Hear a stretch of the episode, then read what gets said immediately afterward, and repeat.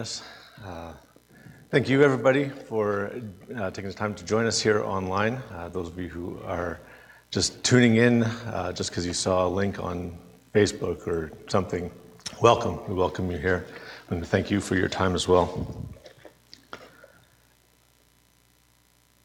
For those of you who don't, who don't know me, uh, my name is Brad. I'm one of the elders here at Sunrise Church.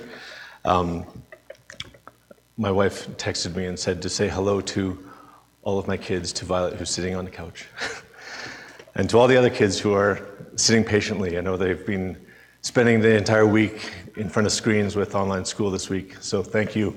Be patient. We thank you for your patience, kids. So, my message today is coming from uh, the Gospel of Mark, chapter 1, verses 4 to 11. John appeared baptizing in the wilderness and proclaiming a baptism of repentance for the forgiveness of sins. And all the country of Judea and all Jerusalem were going out to him and were being baptized by him in the river Jordan, confessing their sins. Now John was clothed with camel's hair and wore a leather belt around his waist, and he ate locusts and wild honey. And he preached, saying, After me comes he who is mightier than I, the strap of whose sandals I am not worthy to stoop down and untie. I have baptized you with water, but he will baptize you with the Holy Spirit. In those days, Jesus came from Nazareth of Galilee and was baptized by John in the Jordan. And when he came up out of the water, immediately he saw the heavens being torn open and the Spirit descending on him like a dove. And a voice came from heaven You are my beloved Son. With you I am well pleased. So, as has been said over and over and over again, everyone's last year was all kind of thrown into disarray. And with uh, being removed with the ability of going places, I think a lot of us have had our TV habits changed quite a bit. Um, some people have been watching a whole lot more TV. Um, I know that there were people in April and May that was going around and say, "Well, I finished Netflix. What do I do next?" So if you've had extra time for TV, um, if it was me, I, I, don't really have extra time. I, usually I watch about an hour, hour and a half, maybe in the evenings after all the kids are in bed. But if it was up to me, I would be watching Marvel movies. I would be watching John Wick, watching him kick butt. Um, I'd be watching uh, sci fi movies like Star Trek and Star Wars and things like that, spy movies. But every once in a while, um, my wife will have uh, a selection that she would like to watch. Um, and they're usually, I shouldn't say usually, they are, they are always good. They turn out to be good series, good movies. Um, so, husbands, men, sometimes relinquish control of the remote control. Your wives have good ideas too. So, we've recently got into uh, watching The Crown on Netflix. Um, quick show of hands of everyone who's, who's been watching The Crown. Okay, there's no hands here, but I see everyone out there in, at home. Your hands are raised. Thank you for participating. So we uh, we kind of watch one episode a night every so often, and there's one episode in particular in season three, um, episode seven. Um, it's actually called Moondust, and we watched this I think it was shortly after the New Year. It might have been even before, in between Christmas and New Year's. And there was something in, the, in this, in this storyline that just caught me. Like I was preparing for this message, um, and there was something in the storyline that really seemed appropriate for, for this time of year. So let me give you a quick synopsis of it. So it's 1969 uh, in UK. Prince Philip, um, who is the Queen Elizabeth II's husband, uh, he is 48 years old. And I mean, he's done, he has everything. He has no needs, no wants. He's the Royal Admiral of the Royal Navy. Uh, he is a pilot. He's been, he has everything he wants. And he's coming to this kind of midlife crisis. Like everything that he does just seems to be so tedious. Like he's going to factory openings of denture clinics or denture factories and doing award ceremonies for the Concrete Foundation Society of, of the UK. And everything just seems like it's so droll, so, so boring. So he's in this kind of midlife crisis, and he starts feeling this restlessness um, with his life and, and, and the accomplishments that he's done up to this point. Just feels like he hasn't done anything worthwhile. So in July of 1969, the US succeeded in the monumental achievement of sending men to the moon on, uh, aboard Apollo 11 Neil Armstrong, Buzz Aldrin, and Michael Collins. So Philip's state of mind at this time it just caused him to become completely absorbed with the mission to the moon. He was staying up late at night to watch all the, all the, uh, the updates and all the briefings and things like that. Um, he was studying up on the technical aspects of the, of the mission. Being a pilot himself, he had some idea of what it was to fly. Um, and he had this desire for just for more out of his life. And seeing these three men accomplishing what has, up until that point of time, been considered impossible. It just stirs him to do something, to action. And he, he frequently comments throughout the, throughout the episode extraordinary. What men, what courage. So earlier in, in the episode, um, Prince Philip is approached by the new dean or the priest of St. George's Chapel of Windsor Castle. And there's a whole bunch of buildings that were be, not being used on the premises.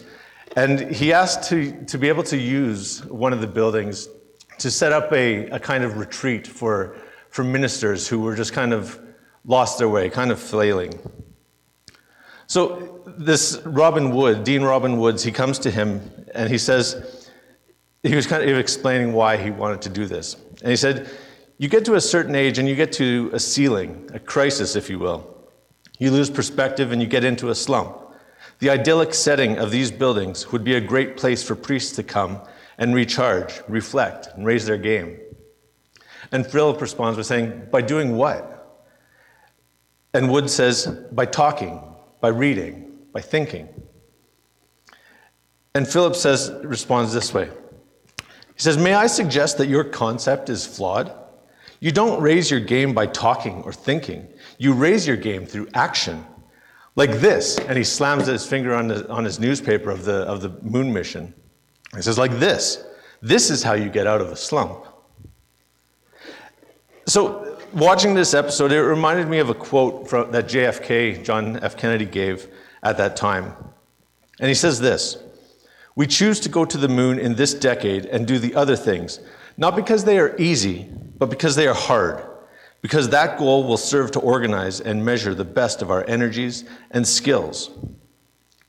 Now, there's this natural inclination in all of humanity to do something, to contribute, to rise to the challenge, to save ourselves, to find worth, to find value, to find meaning in the things that we do, the things we possess, the things that we accomplish, to find significance and security in our success and not in our failures. And in this episode, a little bit later on, Prince Philip is invited by the dean to meet with some of the priests who had come to, to uh, find respite at, at St. George's house, which was what it became known as. And one of the men tells him what brought him here. And this priest says, I decided to give myself a score, and I felt I only merited a fail. I allowed myself to dream that advancing age would bring new revelations, insight, a deepening of my faith, a growing flock. But instead, I find myself in a small rural parish with a dwindling congregation, lowering attendance. And Philip says to this group of men in response, I'll tell you what I think. I've never heard such a load of pretentious, self piteous nonsense. What you need to do is get off your backsides, get out into the world, and bloody well do something. That is why you're all so, so lost. I believe that there is an imperative within man, all men, to make a mark. Action is what defines us. Action, not suffering. Let me ask you this, he continues. Do you think those astronauts up there are catatonic like you? Of course not. They're too busy achieving something spectacular. And as a result, they are at one with the world, at one with their God, and happy. That's my advice. Model yourself on men of action, like Armstrong, Aldrin, and Collins. These men score A triple plus. Now, that's the message that you hear from the world, from the culture. Get out and do it. You're, you're the one who controls your destiny. It's what's inside you that drives your happiness, that drives your attitude. Now, just think about the positive things. And we often hear this message from within the Christian world too. All you have to do is change the names. Dare to be a Daniel. Slay the giants in your life like David. Be like Joseph. Don't be a doubting Thomas. And in this Crown episode, there was a reporter that on the television that made the statement regarding the mission to the moon. He said this This is a powerful reminder of our capacity for greatness as a species, not simply the engineering triumph represented here today, but the triumph of human ambition, the, the desire to reach, quite literally, for the stars. And this desire that we all have is not something that is foreign to anyone. We all have found that there is something that isn't quite right under the sun, as the writer in Ecclesiastes says. We naturally long for this rightness, this enoughness, for rest.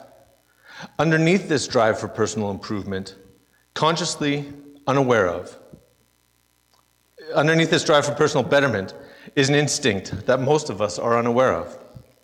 It's this instinct to get love, to get approval, the inst- instinct to get respect, the instinct to justify our existence by who we are and what we can become, by what other people think of us and what we think of ourselves, what kind of legacy we can leave behind, and so on.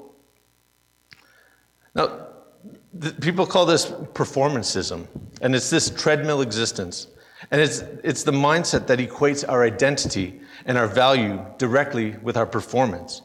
So, how I look, how intelligent I am, how many kids, how my kids turn out, what people think of me, what I think of myself is synonymous or becomes synonymous. It becomes equated to my worth, my value as a human being.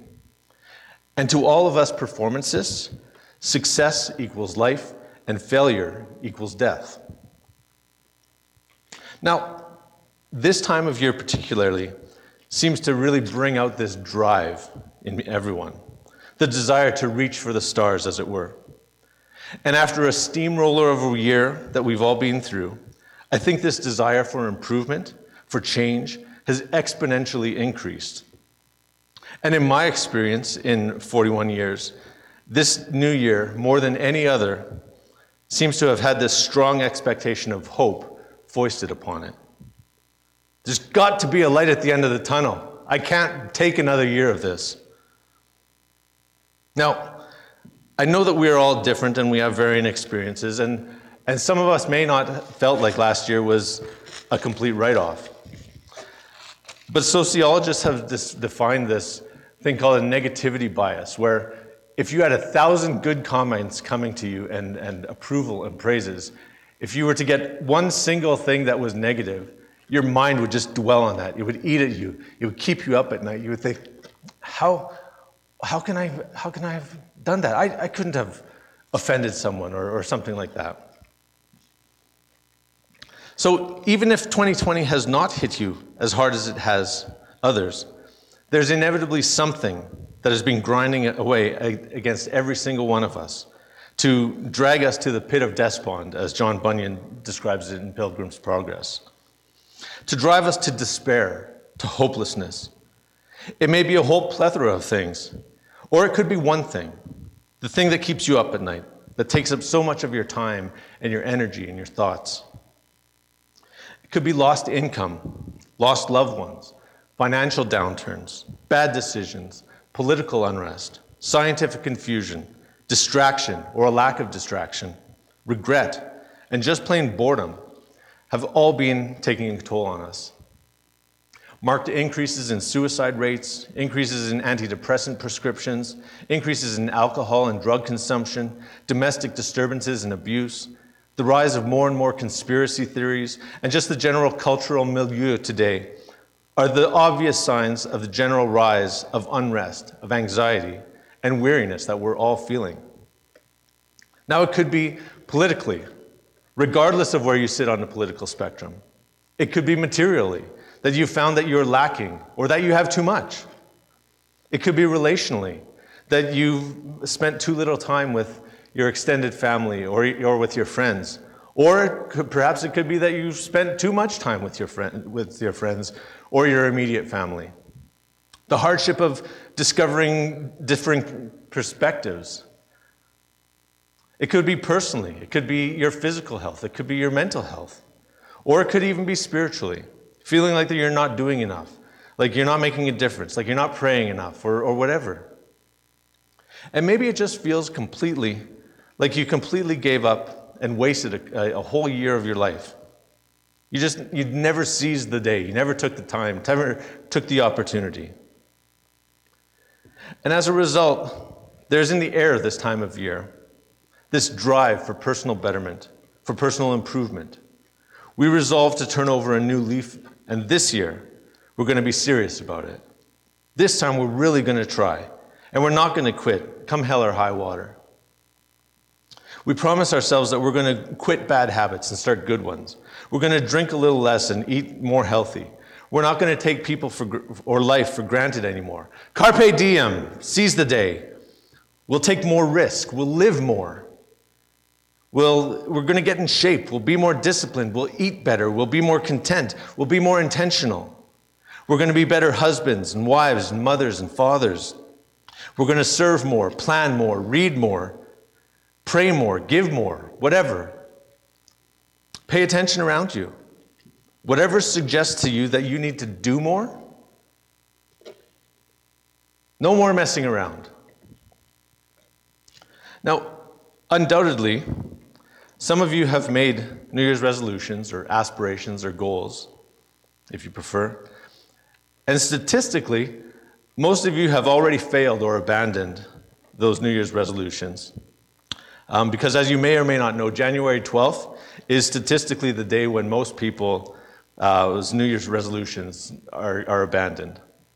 So, in the case that you are still going strong, just hold on for two more days. And I, I say try, seriously try. You might make some great strides this year. There may be some areas in your life that you'd like to make improvements in over the next 12 months, and perhaps rightly so. But my admonition to you is this don't be surprised if in a week or in a year from now you've fallen short. You've taken a score of your life and you find that you only merit a fail. Just like you did last year, and the year before that, and the year before that. For those who try and try year after year, again and again, to get better and better, only to take three steps forward and two steps back, to take one step forward and then three steps back. I have good news for you. You are in very good company. Everyone is just like you. There are no exceptions. Even Prince Philip, the Duke of Edinburgh, the Admiral of the Royal Navy, Everybody I have ever talked to in the course of my life sounds just like me and like you. Try and fail, fail and try, try and succeed, succeed then fail. Every year I get better at some things and I get worse at others. And oftentimes things just stay the same. The most consistent thing about my life that I've found is its inconsistency in so many different ways. And I think that's true of every one of us. In some ways, we get better, in some ways, we get worse, and in other ways, we basically stay the same. And so, back to this crown episode.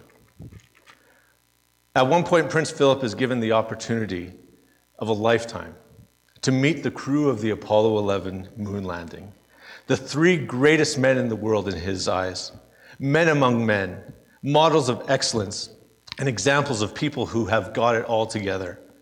Imagine being able to meet your heroes face to face. What would you ask? How did you do it? What was it like? Do you have any advice for someone like me? Well, that's exactly what Prince Philip did. And let me tell you, it was an utter disappointment for him. All three men who could handle the rigors of traveling some 384,000 kilometers through space were all taken ill with the cold on a trip across the Atlantic. When asked about the lunar mission, all they could talk about was how tired they were, how they had no time to do anything, to really think about things and, and take it all in because of the strict adherence to the mission protocols and to the routines. And the final straw, the astonishment of the astronauts at a malfunctioning piece of equipment. This was their big story for him, that they heard this knocking and knocking and knocking as they're trying to sleep. And they found out that it was this water cooler. And they said, the greatest engineers in the world design a rocket that takes us to the moon, but they can't even get us a decent water cooler. Later in a discussion with his wife, Queen Elizabeth II, Philip confesses, I don't know what I was thinking. I thought they would be giants, gods. They delivered as astronauts, but they disappointed as human beings. And it's the same thing with anything that you trust in, hope in, other than Jesus. Regardless of who you are or what you do, every single day we all search for meaning and significance in a thousand different things that are smaller than Jesus. Our sin betrays that fact daily. The problem is that nothing less than Jesus is able to bear the weight of our hopes and our expectations and our needs. There's a saying that says, Never meet your idols, they'll always disappoint you. And that's true of every kind of idol, not just the human ones, not just the wood and metal ones that we so often imagine when we hear of idols, the carved images that primitive tribes bow down to. No, not just the material ones, but the immaterial ones as well success, status, relationships, independence, accomplishments, what people think of you, what you think of yourself, the you that you ought to be. The problem that you and I have, though, is that, as John Calvin has said, our hearts are idol making factories, and that's not going to change this side of heaven. Robert Capon once said, The greatest temptation is to think that it is by further, better, and more aggressive living that we can find life. So at this point, you're probably thinking, how in the world did he get this from Mark chapter 1, from Jesus' baptism? Now, I want to try and bring that all together for you because sometimes my mind, mind works a little funny. When I see something, something else clicks, and then that clicks. And this is where I got it from. So, as I was preparing for this, as I knew that I was going to be speaking today, generally, I, uh, I first looked to, to, the, uh, to the Common Lectionary just to see, uh, to maybe find a starting point in there.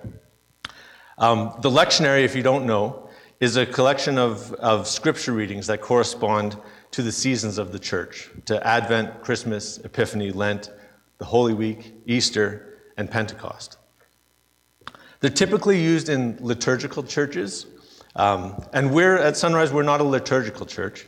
Um, usually, typically, it's Lutherans, Episcopals, Anglicans, Catholic, and Orthodox churches that, that are liturgical. And we don't necessarily follow the structured formal tradition of corporate worship that, that those traditions do. But the, the text, the gospel reading for today was Mark chapter 1. Now, the, the readings, there's usually an Old Testament reading, a Psalm reading, a New Testament reading, and a gospel reading. So today, uh, actually on, on January 6th, uh, is the start of Epiphany. And Epiphany, you might not have heard of it, it's from the Greek word epiphaneia, which means manifestation. And specifically, in the Christian tradition, it's the manifestation of Jesus incarnate, of Jesus in the flesh. And it's the season of the church observed from January 6th to Ash Wednesday, just before Lent, coming into Easter. And Jesus' baptism, which is recorded in all four of the Gospels, is always the first Sunday after January 6th. Now, many theologians have said that Advent, or the Christmas season, begins in the dark. The entire Bible paints this picture of human brokenness and God breaking in in the midst of darkness. It starts off in Genesis, in creation, when the earth was formless and void, when there was nothing. God spoke light into the darkness. For Abraham and Sarah, the promised son comes from the deadness of the womb, from the darkness of death, from dark, the deadness of age. In the Exodus, you see the Israelites are oppressed under Egypt for 400 years as slaves. And at the edge of the Red Sea, with no escape possible, in the darkest time, God brings the impossible. In preparation for the birth of Christ, 400 years of silence, of biblical silence, from the nation of Israel being besieged by Assyria in 721 BC, and Judah then being captured by Babylon in 587 BC, the coming of Christ, God was preparing the darkness of night for the light of the world to shine upon his people. In John 1, John says, The light shines in the darkness, and the darkness has not overcome it. John came as a witness to bear witness about the light, and the true light, which gives light to everyone, was coming into the world. So, how did I get here? Well, it's the combination of things. I, as we come into Christmas, my mind typically goes to the darkness of the season and how, it, how the light is breaking into, into the darkness. Obviously, all of the happenings of last year, the things that we're in right now, um, the, dumpster fire, as people have called it, of, of 2020. And then the timing of when I watched this episode of, of The Crown and the message that it portrayed. It all, in my mind, it, it all solidified, it all got brought together. And if you want to, you'll have to watch the episode for yourself if you want to see the absolutely amazing ending to it. Now, there's a lot that could be unpacked in this small section of Scripture the theological theme of wilderness, of baptism, of repentance. But there's one key thing that I want to that I want to highlight that I think ties everything in to what I've said up to this point. You see, at this point in Jesus' life, he didn't have any followers. He was a nobody. He had no disciples. So when he comes from Nazareth to John in the wilderness to be baptized, it's highly unlikely that anyone would have made room for him. It's highly unlikely that the crowds would have parted and he would have gone to the front of the line. And even so, I don't think Jesus is the kind of rescuer that would bypass a lineup of sinners coming to be baptized. He came to be the servant of all, after all. So just imagine the scene. There are perhaps dozens or maybe hundreds of people waiting their turn to be baptized by John. And uh, imagine Jesus mingling and talking to all these sinners. What do you think he might have said to these people? Well, it's a good thing you're here. You certainly need it. Some of the people probably just knew him as the son of Joseph, the carpenter. Maybe some were even his friends, people that he grew up with. But finally, it's Jesus' turn, and he comes to the edge of the waters of the Jordan. And John looks up, and he sees him, and he whispers, Behold, the Lamb of God who takes away the sins of the world. Jesus wades in, and John pushes back at first. He says, You should be baptizing me, not me baptizing you. And Jesus tells him, No, I need you to do this so that we can fulfill all righteousness. So Jesus crosses his arms, plugs his nose, and John dunks him. Buried. He brings him out. Resurrection. And a voice sounds from the heavens This is my beloved Son, with whom I am well pleased. This is my beloved Son, with whom I am well pleased. Nowhere else in the Bible are those words spoken. No mere man has ever received this commendation, in whom I am well pleased. And this is the gospel for us today. In the midst of the darkness that we dwell, in the dull, dreary day to day that so many feel, coming out of a year filled with disappointment despair, and delusion. Jesus comes into the thick of it. He's with us, Emmanuel, God with us, in the midst of it, and has come to fulfill all righteousness on our behalf, on your behalf. It's Christ for you. So I'm not saying that we shouldn't try to make improvements in different areas of our lives. It's not what I'm saying. What I am saying is that all of the value and worth and love and acceptance and validation that you long for and try to secure by doing more and trying harder has already been secured for you in Jesus. Don't put your trust in princes or a son of man in whom there is no salvation, Psalm 146 tells us. Don't tr- put your trust in finances or success or your job security or relationships or your reputation or political leaders. There is no salvation in those things. Look to Jesus for your fulfillment. Look to Him as the hope of a new year and your only hope in life. The gospel is good news because it announces that our justification comes from God.